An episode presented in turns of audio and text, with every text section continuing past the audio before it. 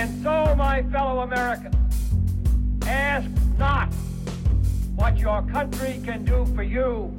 Ask what you can do for your country. In the councils of government, we must car- guard against the acquisition of unwarranted influence, whether sought or unsought, by the military-industrial complex. that we can, and so help us God, we will make America great again. What's up, guys? Welcome to another episode of the No Gimmicks Podcast. I'm your humble host, as always, Brady Leonard. Hopefully, you're having a terrific week. Um, yeah, uh, I'm doing uh, something a little bit different, out of the ordinary today. Uh, exclusively listener mail. I'm just answering your questions. Nothing else on the agenda today, and I apologize in advance. I have to uh, make it a little bit of a short one, so I won't be able to get to all the questions. But uh, yeah, I picked out a handful of good ones. Uh, so yeah, it'll be fun. It'll be fun. I know I keep telling you guys I'm going to do more listener mail, and I I end up only doing it once every few weeks. But I promise I will do more. Uh, definitely have some good questions today. Um, first, guys, if you haven't already, please subscribe on iTunes, SoundCloud, or Google Play. If you're on iTunes, please give us a five star rating and a good review. I'd really appreciate that. Follow us on Twitter at No Pod. And if you want to get involved, um, if you like what you're hearing uh, and you want to get involved, you can check us out over on Patreon, patreon.com slash the No Gimmicks Podcast. There's cool incentives if you choose to do so. All right, let's go straight to listener mail. Um, had some good ones today, so uh, let's have some fun.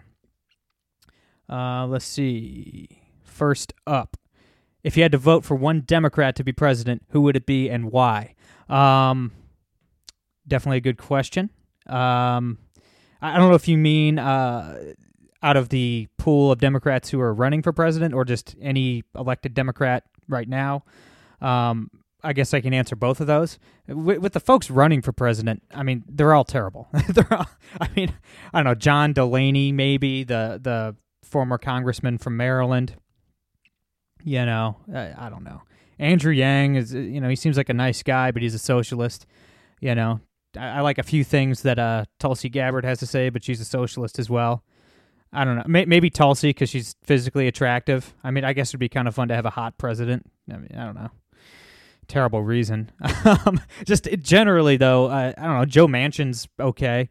The senator from West Virginia. He's you know an NRA member. He's pro-life. He's uh, you know at least somewhat fiscally responsible. He was a decent governor. You know, he, he's definitely a true moderate. Um, you know, somebody like that. Uh, I don't know. Look, the thing is about the Democratic Party right now, my relationship to the Democratic Party, let's say a conservative or libertarian Democrat, which there are none. I mean, there are none left.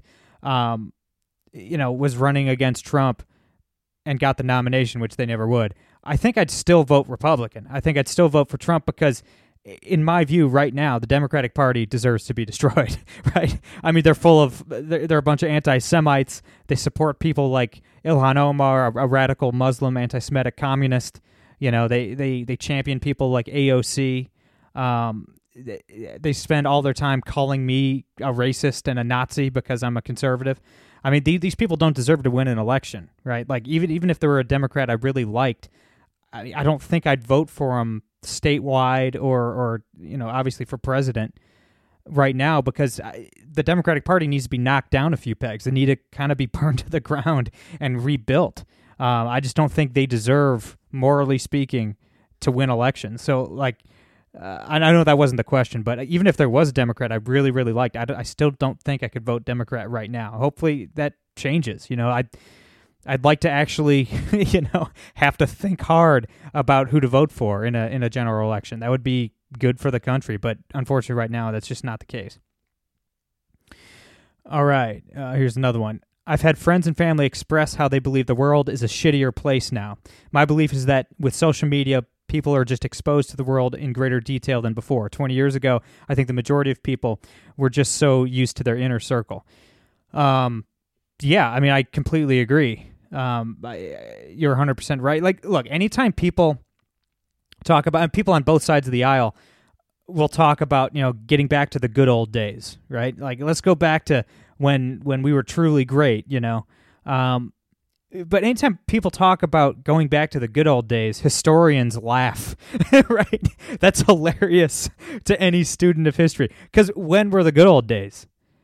I mean, like we, we talk about things like mass shootings, you know, um, how violent America is right now. America's less violent than it used to be. I mean, murders, gun murders, are down something like 25% from the early 90s, from literally 25 years ago. Uh, 25, you know, the, the, the violent or the, the gun deaths were, were up 25% over where they are now. I think something like 400 people a year are killed in the United States uh, by rifles. Obviously, the, the majority of gun deaths are from handguns, but more people are killed with hammers every year than with rifles. Hammers.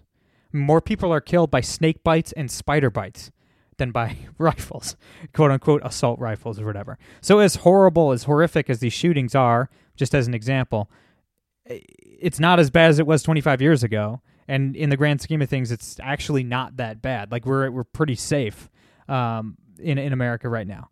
And you know, there were things about the past that, that were better than they are now, like the the moral fabric of the country.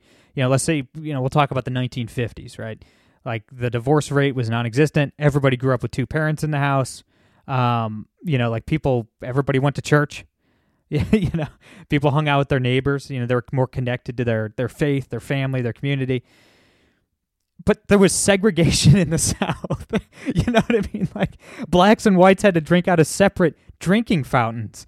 Right, like one third of the country, you know, we're, living under legal racism, like actual institutional racism and segregation. So it's like there's things about the 1950s that yeah, I love I'd love it if we can go back to, but we wouldn't want to go back to a world where you know half the country was segregated. That's that's crazy. So it's I mean, like look at what we've accomplished in the last just 100 years. I mean, we defeated the Nazis, we defeated the communists, we ended segregation, put a man on the moon. We've cured diseases. I mean, like I know a couple people personally that had polio when they were children and they, they can't walk right now, you know? Uh, we've cured pol- polio, we've cured smallpox. Look at AIDS. Like if you got AIDS in the, you know, late 70s early 80s, you were you were a dead man. The only thing you're going to die of if you get AIDS now is old age. you take a pill once a day and you're completely fine. Look at Magic Johnson. He's had he's had AIDS for 30 years and he's perfectly healthy. So it's like, yeah, historians laugh and anytime you you say, "Oh, America sucks," you know, in 2019 and we need to go back to the time where where things were better. No, like we live in the safest, healthiest, most prosperous age ever. I mean, you know, I, I I just don't buy that argument that uh, you know, for some reason our culture or America in general was better in the past. Just statistically speaking, no matter what you, what metric you're looking at, it's just not true statistically. Uh, this well, this is from a friend of mine, and I think they're being facetious. Uh, how much for an ad? Uh, meaning, how how much does it cost to for me to do ad reads on the show? Um, well, I'll answer it, even though I don't think it was a serious question. I'll still answer it. Well, I won't tell you how much. Everything's negotiable, but our ads are very very cheap. Whatever uh, you know. Look, hey, if anybody in the audience, if you if you own a business or you're you you were marketing something that you might want to have access to the audience whatever you think I charge for ads, I guarantee you it's less. um, you know, our ads are very cheap. So, hey, if you, if you own a business, you want to promote something, uh, shoot me an email at the podcast at gmail.com or uh, shoot me a DM on Twitter. Um, our DMs are always open. So, yeah, I'd love to work with you. And uh, yeah, it's very cheap. Very cheap. All right, one more question. Quick one. How does the nation's debt affect us? Well, this I'm glad you asked. How are we affected by the nation's debt? Like, obviously, right now we're not, but that's going to go from zero to 11 real quick, real quick. And it's going to happen in our lifetime. It's going to happen probably in the next 20 or 30 years. Um, where to start? Um, well, all right. I'm, I'm going to answer that question in a different way as to basically what are, once we default on our our debt payments, wh- what are our options? Uh, and obviously, you know, first and foremost, the best option is to not default on, our debt payments. Um, we are over 22 trillion in debt right now. Nobody seems to care, Democrat or Republican. I mean, obviously, not Democrats have never cared about the debt. They they just want to buy votes. Um, but it seems like even Republicans um, don't care about the debt issue anymore. They don't care about deficits. Obviously, even President Trump, who I agree with on most things, uh, is blowing out spending right now the same way Obama did, and it's disgusting. You know, the only way, since we're so far in debt, we're over 22 trillion and counting in debt. we have to grow our way out of this. You know, so the the to avoid a, a nightmare scenario, we need to completely deregulate the economy, go back to a true free market capitalist economy, deregulate everything, cut everybody's taxes, and let American ingenuity, it let American businesses and corporations grow our way out. And obviously, to do that, we need to reform entitlements. We need to either one completely eliminate the welfare state, which is obviously something I would endorse, or we need to radically, at least as a band aid, we need to radically reform entitlements. And obviously, nobody wants to do that. Trump actually ran on not reforming entitlement, entitlements. He said he's not going to touch Social Security or Medicare, Medicaid, which is awful. I mean, the last prominent politician that actually wanted to reform entitlements was Paul Ryan, and he got he was just excoriated by the left. I mean, they, you know, the New York Times and the Washington Post and all these guys would run articles saying he wanted to kill grandma, right? Like he was absolutely clobbered for trying to be fiscally responsible. So we need politicians to come along who actually have the stomach for this, who are, smart enough and articulate enough to explain to the American people, yeah, we're all going to have to tighten our belts. Um, the the first move is to raise the age of Social Security. Right now, it's 65. Um, that was set in the 1930s when the uh, the average life expectancy in the country was 63.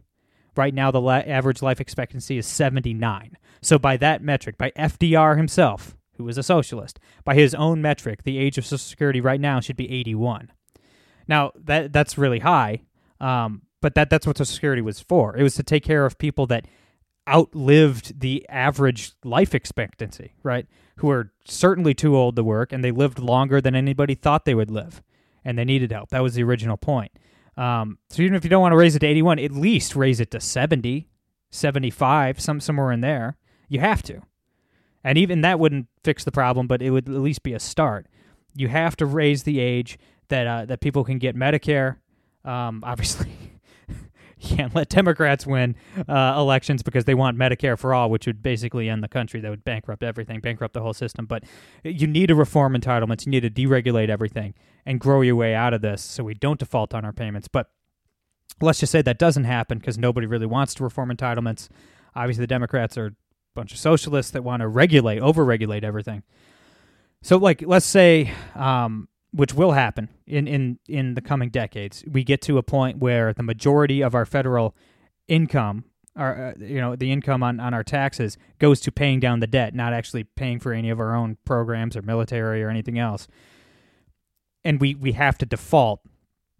What are our options? Like what, what happens then? And it basically, if we are at the point where we're defaulting on our, or about to default on our loan payments, I pray to God that doesn't happen. I pray to God another Calvin Coolidge takes office and, and, and fixes this whole thing. But if that doesn't happen, we're looking at defaulting on our, our loan payments to China and, and others. Basically, we'd be faced with two options. One, inflate our currency, just artificially inflate our currency, make our money worth twice as much as it is and you know pay off China that way. Obviously, that would sink the U.S. dollar. The U.S. dollar would be a joke.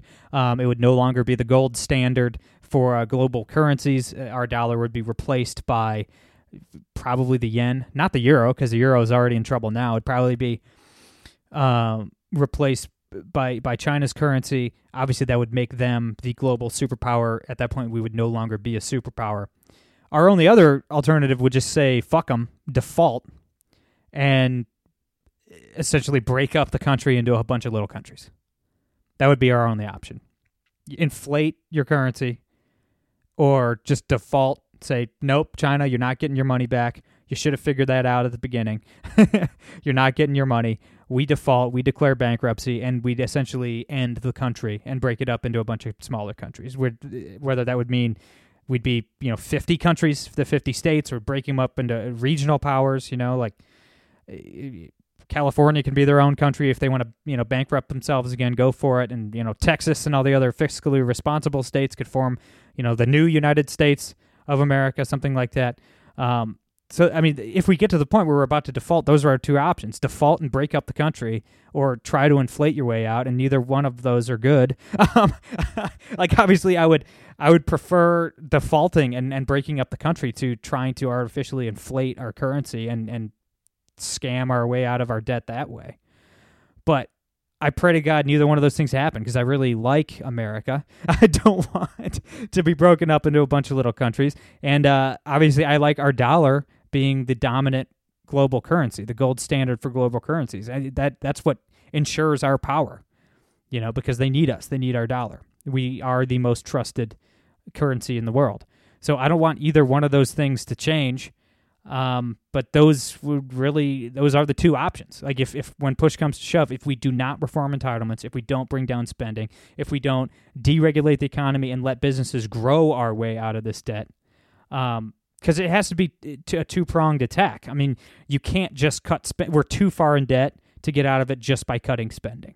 We need to cut spending, but we also need to grow our way out because eh, 22 trillion it, it's it's too far gone. You know, if we were 2 trillion in debt, that would be horrible and we could probably just cut spending and pay it off. But you can't. I mean, it, you need to grow the economy. And by grow the economy, I mean we've had good GDP numbers under President Trump, you know, up over 3%. I'm talking 10%.